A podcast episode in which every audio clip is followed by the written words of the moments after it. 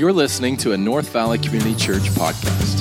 For more information and resources, visit us online at northvalleychurch.org. All right, well, good morning. Good to be with you guys.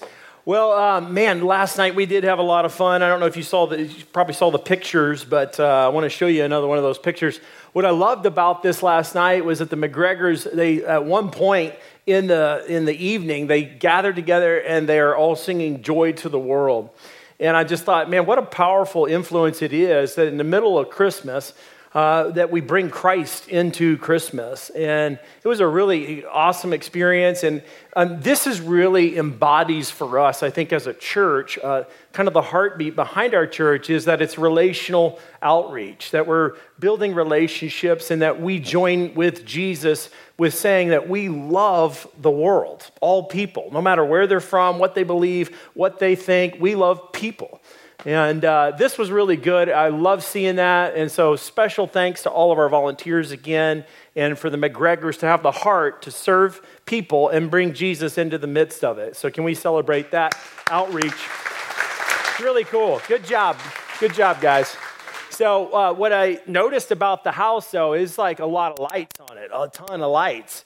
And so um, I know Clark Griswold had like a record for a while there. Is like 25,000 lights, but uh, the McGregors have 55,000 lights. Can you believe that? So eat your heart out, Clark. There you go. So, um, listen, one of my favorite Bible passages during Christmas season is this one. Um, it's in Luke's gospel, where the angels kind of share about what's this miraculous event where the birth of Jesus Christ has taken place in Bethlehem. And so, um, let's stand up and I want to read it together. And um, we're going to note, we're going to zero in on that word Savior. So, let's say it together. For unto you is born this day in the city of David a Savior who is Christ the Lord. Good job. All right, you can be seated. So, the interesting thing is about Christmas is that we always tend to think that a Savior is born. And, you know, um, I, th- I, thought about that in my own life. I'm thinking when I first uh, received Jesus Christ as Lord, I was being saved for a brand new life. I was so excited. I was being saved so that I could be forgiven. I was being saved so I could get rid of my guilt. I was being saved so I could get rid of that feeling of condemnation and depression and emptiness. I was being saved from a, a life of struggle. I was being saved so that I could experience God's purposes and God's plan. I was being saved so I could experience uh, life everlasting. Jesus said, I came to give life and to give it everlasting. I wanted that. That's what I wanted. And I think as Christians, we tend to think about okay, we're saved, we need a Savior for eternal life, for heaven. We're being saved from sin and suffering right here and now. We go through struggles, we go through hardships. We're being saved for a, a wonderful plan for God's uh, life in our life. We're being saved for His purposes.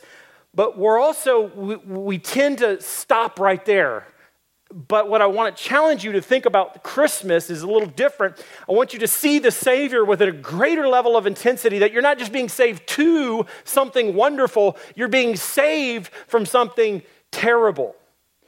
And this is, uh, this is perhaps like uh, the contrast that you're going to find in the Gospel of John. You see light and then you see darkness. Uh, there is a, a, reality that we tend to see uh, uh, the bright side of everything. And as Christian preachers and teachers, and as Christians, we tend to be incredibly optimistic and hopeful. And we created that culture in North Valley. We live it, I live it, I love it. I'm constantly optimistic. And I think the Christian overall should be. However, the problem can be is that we fail to embrace or fail to see kind of the dark side of things. And uh, we dismiss or we downplay uh, the tension that exists with this reality there is a Savior. What does that mean? We're saved to something, heaven. It also must imply we're being saved from something. If He gives eternal life, then therefore there could be eternal death. And so in Christmas, Um, when we look at this passage and working through John 3:16, let's read it again. Uh, it says, John 3:16, "For God so loved the world that He gave His only Son, that whoever believes in Him should not perish." So I mentioned that last week, and I said perish doesn't mean simply cease to exist. That's annihilationism. Um, from a biblical perspective, it means eternal conscious punishment. That's bad news. That's terribly uh, harmful and hurtful to even think about eternal conscious punishment. So, back to the Luke passage, we're being, a Savior is born. We're being saved from what? What are we saved from as believers? Well, perish implies this in, eternal conscious punishment. And then there's all these other negative words. The dark side of John comes out in the gospel. Look no, and notice how many times he uses the word condemn in the next few passages. This is a conversation between Jesus and Nicodemus. And in verse 17, he says, For God did not send his son into the world to condemn the world, but in order that the world might be saved through him. Verse 18 For whoever believes in him is not condemned, but whoever does not believe, does not believe, is condemned already because he has not believed in the name of the only Son of God. So, in other words, you're condemned unless you believe in Jesus Christ. That's, that's what he's saying. So, condemnation, condemnation, that, that's just not that's hard. So let's slow down and let me help give definition to that. A Bible dictionary is a great tool to check out. What does it mean to condemn? In this sense, it means to judge, generally in a negative sense of finding someone guilty. You do something wrong, uh, you're found out to uh, have violated God's law, God's will, God's ways. You're guilty.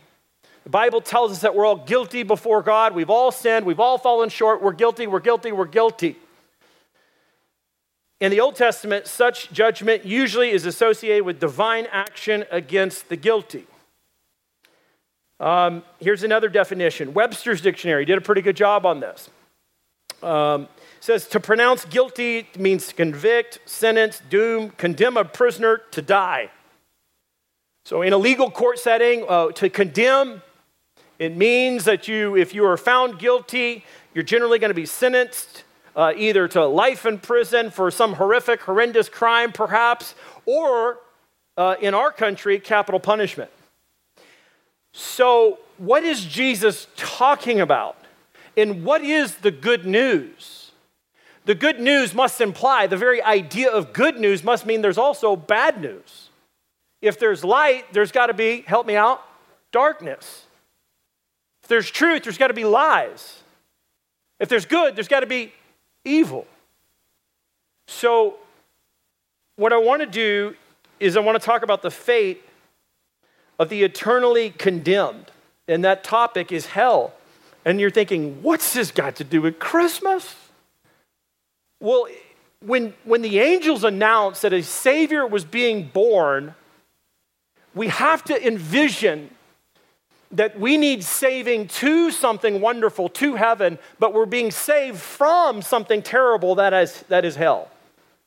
And, and Jesus is communicating powerful words to Nicodemus, who is a first century scholar, got the equivalent of two to three PhDs as a Jewish scholar, and he understood that the Jewish first century uh, uh, uh, believer had a very strong sense of the idea of hell. But I don't think we have a good sense of the idea of hell. I think we tend to fashion our own hell. We think we're on hell on earth. Rodney Atkins says, I like the song, um, but bad theology, which is most of uh, country music. He says, when you're going through hell, just keep on going. You and I tend to think of hell in a sense that we're in a hell right now especially if you see the corruption, the abuse, the violence, uh, exploitation, rape, greed, murder, etc. You're like, we, I feel like we live in hell. And it's hard to preach a, a gospel and the good news of salvation uh, uh, that God saves you from hell, especially to Phoenicians in July or August, because they're used to the heat. You know, they're like, it's hot as hell already. I can live in it. What is hell, though? In pop culture in the 70s and 80s, rock band AC/DC band says hell's not a bad place to be. That's where our friends are.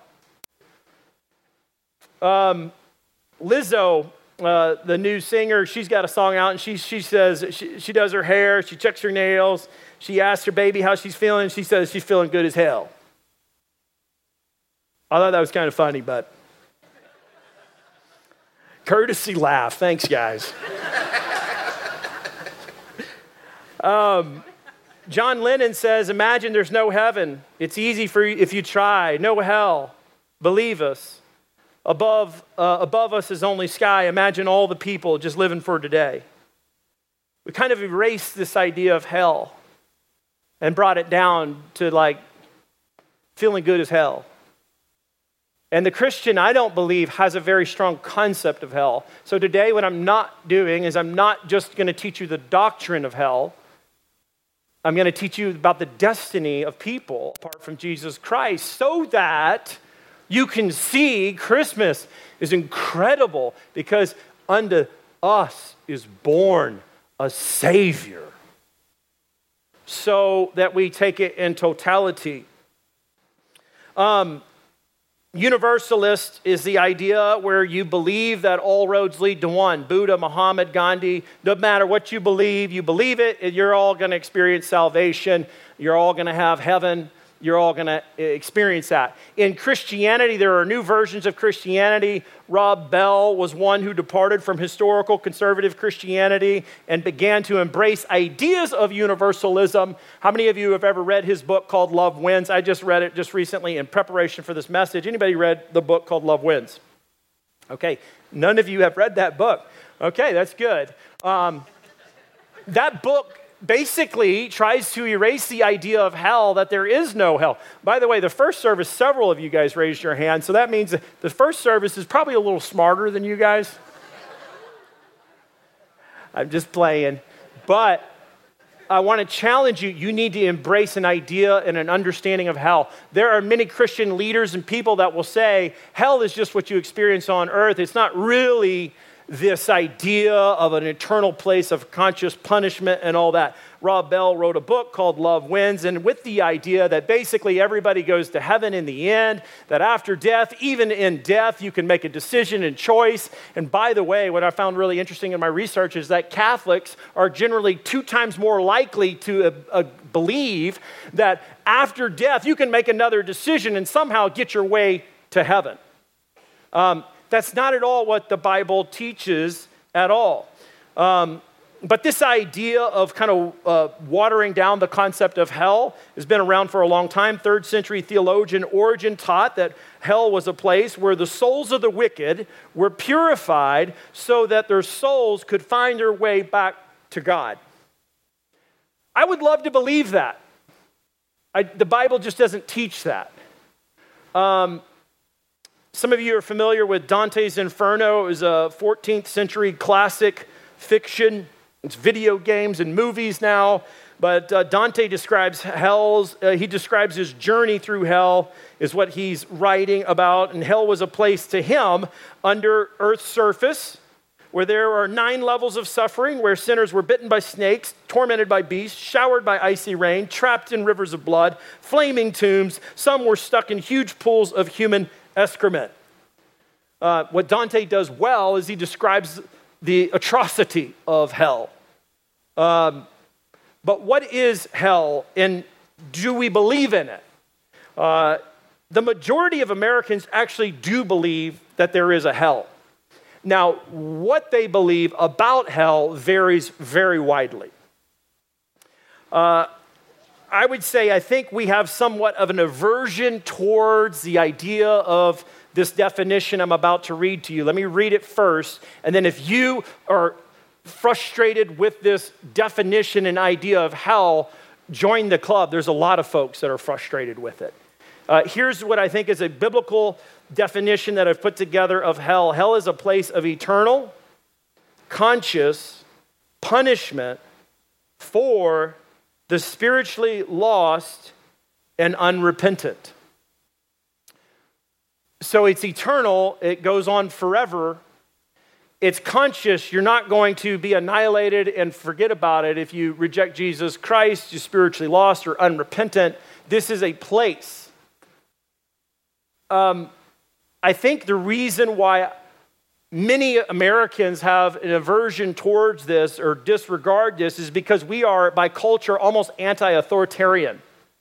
Even the children today, they, uh, they reject authority. Even adults today, it doesn't matter which president or person in office, there's an absolute anti authoritarian kind of zeitgeist, uh, spirit of the times, if you will, for our culture. We're anti police, we're anti presidents, we're anti government, we're anti authority. So, therefore, if anybody can condemn us to hell, screw that.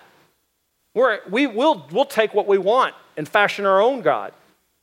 So, what is a description of hell? Hell is a final destiny of unbelievers, variously described in figures of fires of furnace, eternal fire, eternal punishment, outer darkness, a place of weeping and gnashing of teeth. It's a terrible place. It's a place of everlasting separation from the Lord. It's a place to never see God's glory. It's a bottomless pit. It's a continuous torment. It's a lake of fire. It's a place for the devil and his demons. Three words to describe hell in your Bible Sheol.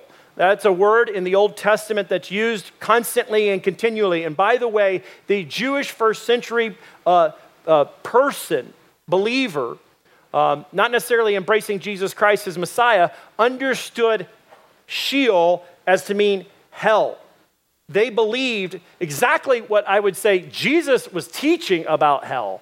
So Jesus has many points where he breaks away from uh, the religious Pharisees on ideas such as the Sabbath or salvation or other issues. But hell, Sheol, they actually were very much in alignment. Um, there's nowhere where you will see in Scripture where Jesus is disputing with religious Pharisees about hell because they have alignment there. You'll see him fight them all the time somewhere else, but not here. The Old Testament, 65 times this word is used, is often rendered hell. It's a place of disembodied spirits. It's uh, disembodied spirits. Uh, it's a congregation of the dead. It is what is next life after death, Sheol, in the Old Testament.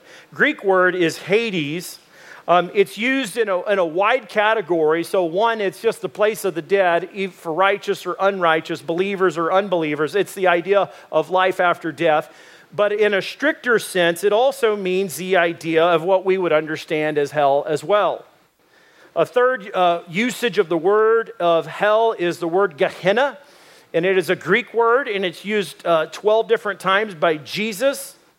And it designates the idea of hell as being a place for the spiritually lost and a terrible, terrible place. And in the book, uh, Rob Bell, the uh, evangelical that would be labeled a heretic with Origen and many others, um, he uses the word Gehenna and he references it uh, to be a designated place uh, that was culturally uh, would have been well known and understood to the first century to be a place outside of Jerusalem on the south side of the city where there was a garbage dump where they would burn their trash.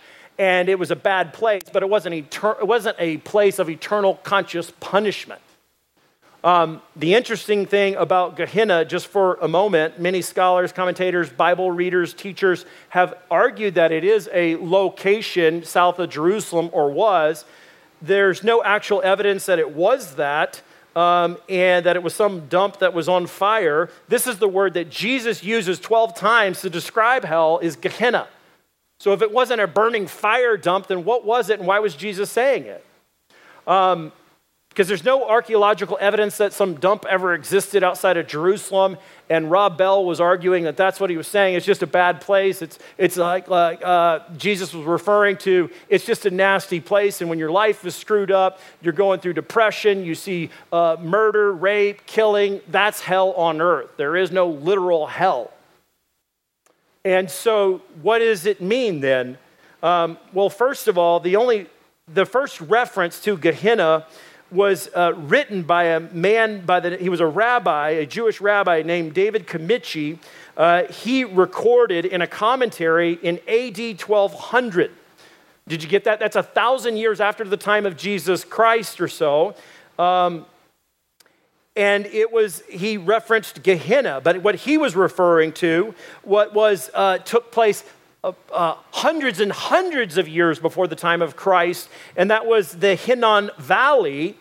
Um, it was a place of sacrificial offerings to pagan deities where the Canaanites were taking children and doing children sacrifices and killing their children, killing children in the name of their of uh, Molech or Baal or whatever god that they were worshiping, and they were doing these horrendous things and then burning the bodies. That later, Jeremiah the prophet picks that imagery up and says, That's hell. That's what hell is like. It's a horrendous, sick, twisted evil. And so Jesus uses that word in our scripture to describe hell. So let's look at um, phrases and examples in which Jesus uses the word hell, and then we'll move on from there. In Matthew uh, 25, Jesus says um, this phrase, and these will go away into eternal punishment, but the righteous into eternal life. Jesus speaks about hell as being a place of eternal punishment. And there will be in this passage in, in Matthew 25, he talks about how he's going to separate people like a shepherd would separate sheep from goats. The church, the believers are likened to sheep, uh, unbelievers are likened to like goats. And what he talks about in this passage is that there will be this separation. So in heaven are believers, in hell there are unbelievers. And it is a place of eternal punishment.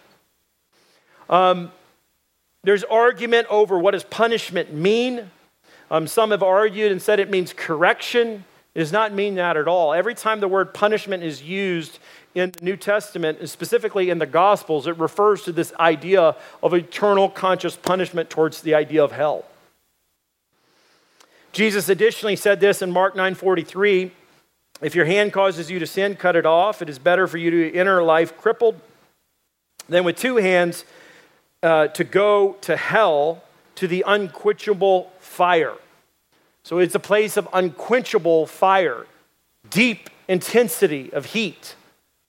Um, it's not good. Hell, according to Jesus, Matthew 7 20 through, 22 through 23, this is perhaps one of the more startling ones and sad ones, is that he says, On that day, many will say to me, Lord, Lord, did we not prophesy in your name, cast out demons in your name, and do many mighty works in your name? And then I will declare to them, I never knew you, depart from me. Now, I remember I played church a little bit as a young boy. I grew up in a Christian family. I went to church. I had a good mom, a good dad. Every issue that I ever faced in my life pre Jesus was, I would say, it was a result not of a dysfunctional family, it was a result of my own sin and my own rebellion. I was the prodigal son story. I ran away from God. And I experienced, I would say, hell on earth.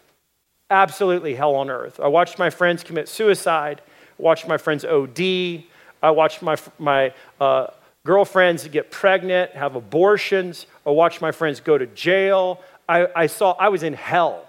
I was in hell on earth. That's what my life was like pre Jesus. I went to so many different schools. I got kicked out of schools. I got kicked out of church camps. Like, it's amazing to me, God saved me. Okay? So, I then I start trying to better myself, go to church, even got baptized because I knew there was a Christian girl that might be good for me. And so uh, that it wasn't real. Uh, I just did it for her. And I literally start bettering myself. I go to Colorado in the summer of 1997. I see the power, the massive creation, I see the stars, and I say to the Lord, Okay, Lord, I've been cleaning up my life. How come I, I don't know you? My other friends that have left the party scene, they say they know you. I don't know you. I don't feel like I even experience the life that they have. How come? And then this is what he said to me I never knew you, Ryan. I never knew you. I went to church, I got baptized, I did a couple good things. I started saying that I, I would sing songs. I would start doing stuff like that. And these are the words that came into my heart that day. And I said, I, then I want to live for you because I don't know you. I just know you the way I thought I should, but I, I really don't know you as Lord. And so the Bible tells us on that day, a judgment day, many will say to him, Lord, Lord, did we not do all these wonderful things? The sad reality is, is that hell is a destiny, it's not just a doctrine. When you go to Starbucks, when you're hanging out at the place, there are people, their destiny is eternal separation from the love of God, from the life of God. This is a reality. But is it just with Jesus, or does all the other followers of Jesus believe this kind of thing too? Let's look at to Peter, James, and John, some of Jesus' closest followers, and let's see what they have to say about hell. Here's what they say in 2 Peter 4, 2 4. He says, For if God did not even spare angels when they sinned, but cast them into hell. And then he goes on about talking about the judgment of unbelievers. The Bible describes that unbelievers will be cast into a lake of fire along with Satan and his demons.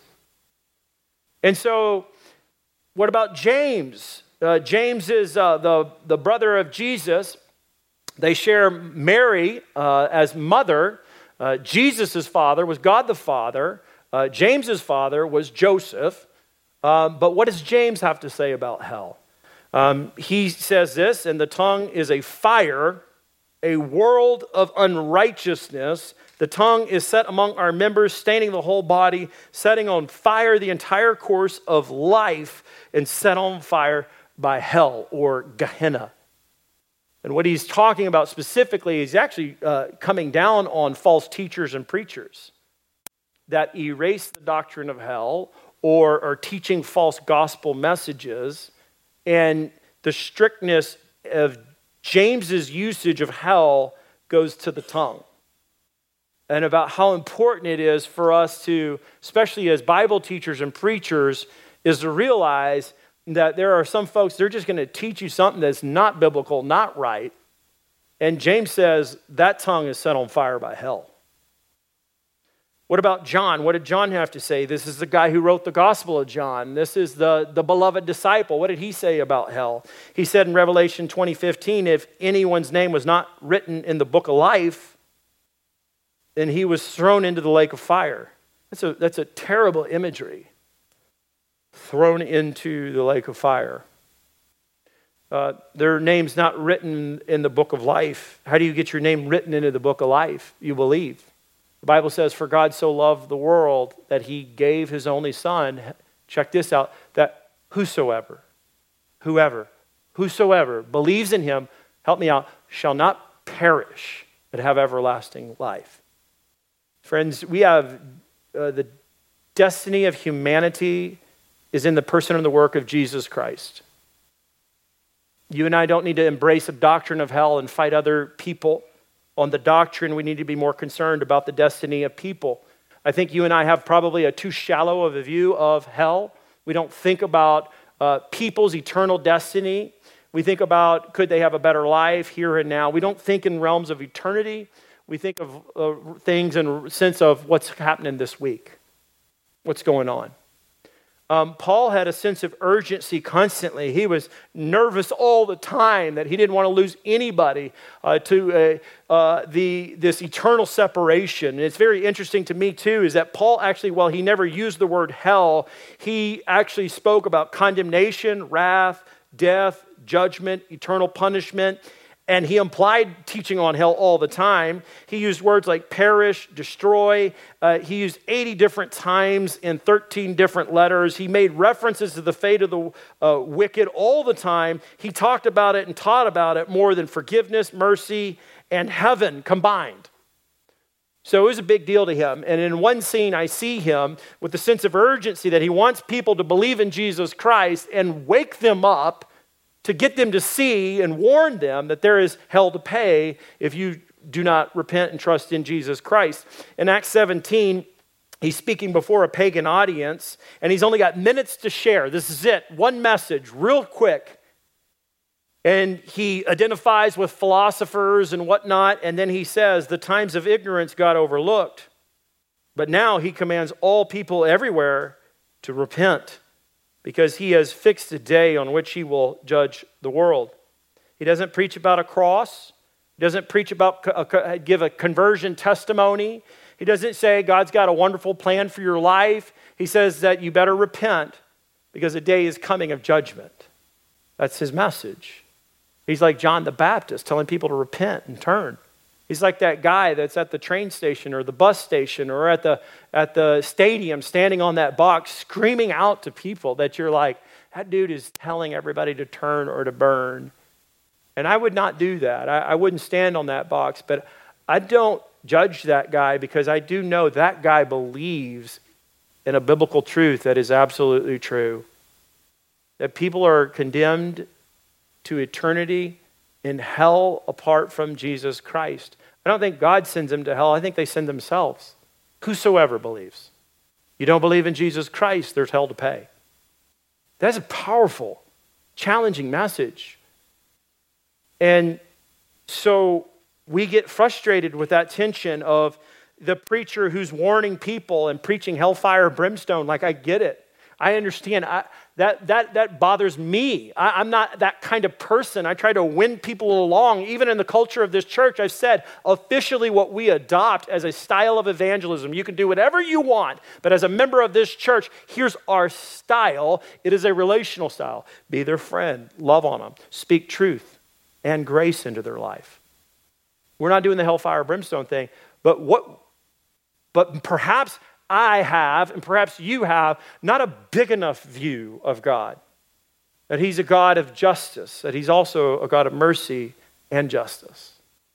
And so we get frustrated with preachers that talk about hell too much, but think about the father who warns his kid don't run out in that street. You run out in that street, there's a heavy Chevy 4x4 that could take you out.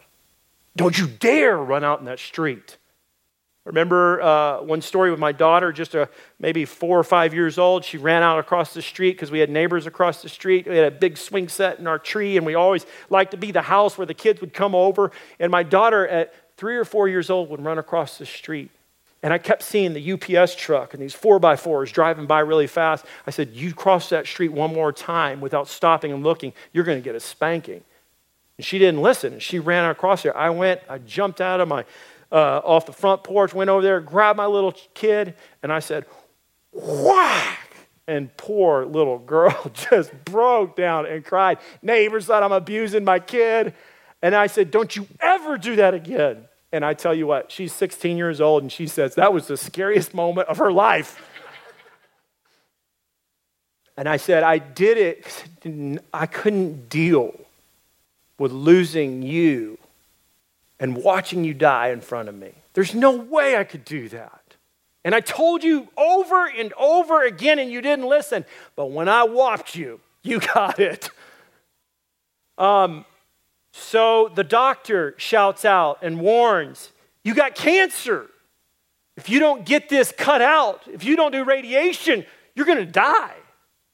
Or the fireman he breaks into the house, breaks the door down, rips the person out of the house in the middle of the night to save him from a burning building. Or the police officer who runs in in the face of darkness and helps protect and save somebody's life and roughs them up in the process just to make sure they're safe.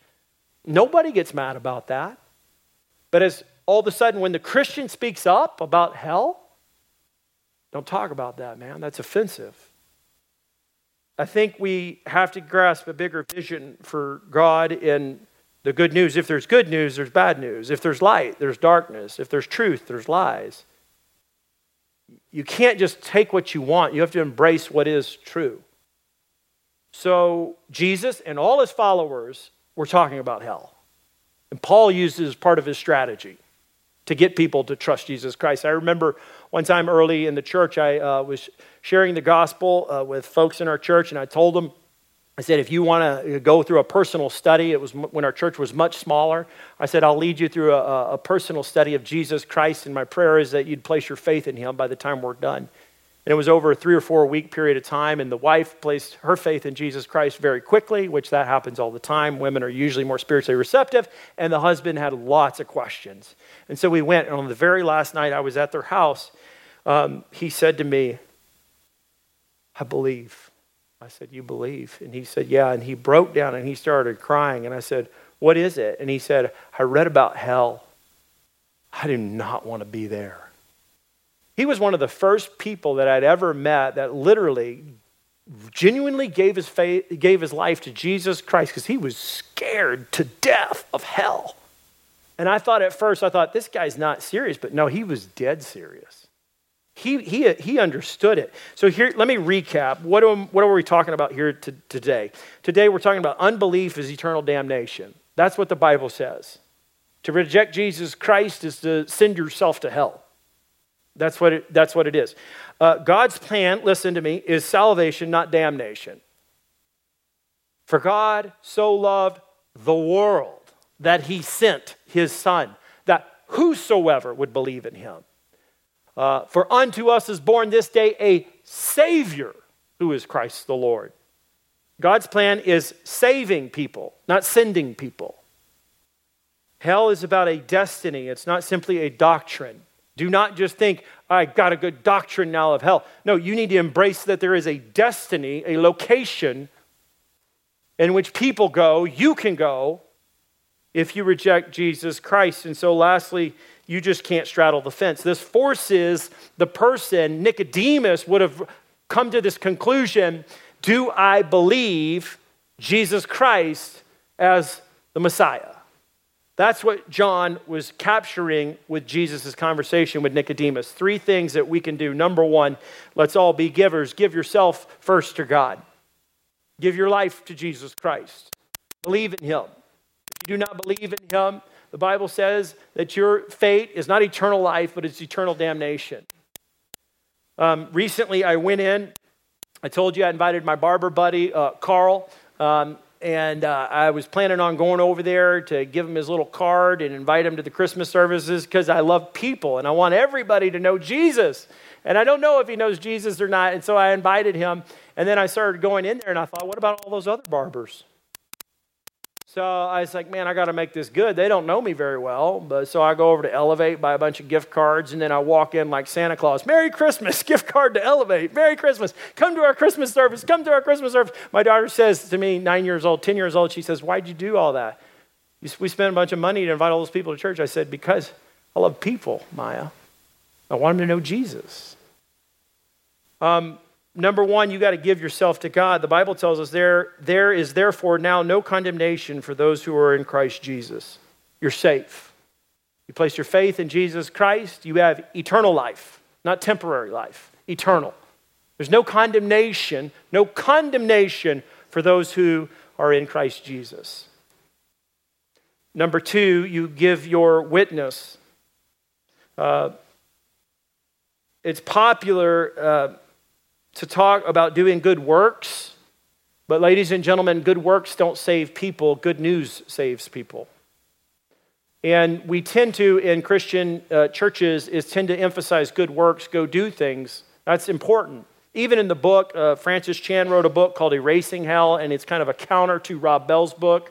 And it's a good book, but they, the application I felt was, I was frustrated because all they talked about was doing good works. Um, what we need to do is not just good works, we got to be a good witness to open our mouths and say something about Jesus Christ. The Apostle Paul said that basically nobody can be saved unless somebody starts opening their mouth about Jesus. And this is what we challenge you at our church constantly is to think about and embrace that you are a people. You are a believer. You are an ambassador of Jesus Christ in your area, in your family, in your neighborhood, in your workplace, in your department. You're a influencer for the good. And so, this is what the Apostle Peter tried to rally around the reality for Christians in tough times where they're being censored, where they're being silenced, where they're being shut out, where they're facing government opposition against uh, Christianity. This is what Peter says But you are a chosen race, a royal priesthood, a holy nation, a people for his own possession, that you may help me out. Proclaim the excellencies of him who called you out of darkness into his marvelous light. In other words, what he's saying is, is that you were made to share, you were made to minister. You're to share with people what God's brought you out of. You're, you're, you're supposed to open your mouth and proclaim that. How good and how great God is. Have you experienced His mercy? And lastly, I would say you give towards gospel proclamation. This is why my wife and I give financially uh, to the church. This is why we give to mission organizations. This is why we as a church sponsor missionaries. There's got to be proclamation. You can't just uh, uh, participate uh, uh, in church but not care about the proclamation of the gospel. People have to, this is why Billy Graham was important. This is why Luis Palau is important. People have to hear the gospel message. This is what Jesus said to his disciples go into all creation and proclaim, open your mouth and talk about Jesus Christ.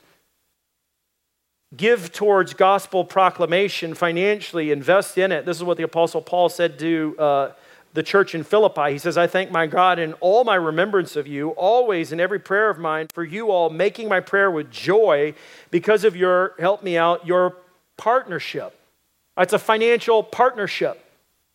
And at this church, I, have said to you before, would you be there at my, my uh, retirement party when I'm 65, 70 years old and I'm an old man and we've partnered together in ministry and in missions so that we can share and show the love of Jesus Christ.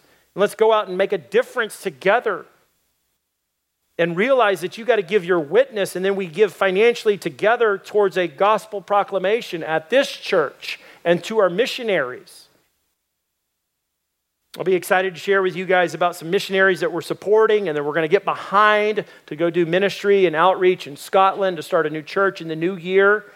Uh, but this is important. The Apostle Paul said that because of your partnership in the gospel from the first day until now. In closing out, I've got uh, Luke chapter 2, verse 11. Um, Nick, if you would pull that passage up again, it's at the very beginning uh, that I mentioned why did I do this message? Here's why. Luke chapter 2, verse 11 tells us, For unto you, unto you, is born this day in the city of David a Savior who is Christ the Lord. People need to know the Savior is Christ the Lord. People need saving. There's a destiny in front of us. Let's pray. Heavenly Father, I do pray that we would take in all of what that Christmas day tells us that there is a Savior and there is good news and that we can be saved through Christ the Lord. And so today, Lord, we surrender to you. And for those of my friends here today that say, I'm not sure if I uh, am going to heaven, I pray that they would simply acknowledge their sin, believe in you, Jesus Christ, to be their Savior, and confess you as Lord today. And Lord, you say in your word that yet to all who receive you uh, and believe in your name, that you give the right to become a child of God. And we thank you, Father, for that. And I pray for our congregation, our folks at Call North Valley home, that they would be the givers, that they would give their witness, Lord. They would speak up, they'd give themselves, and that they would uh, give in a partnership towards proclamation of the gospel. In Jesus' name, amen. Thank you for listening. To become a supporter of North Valley Community Church, give today at northvalleychurch.org.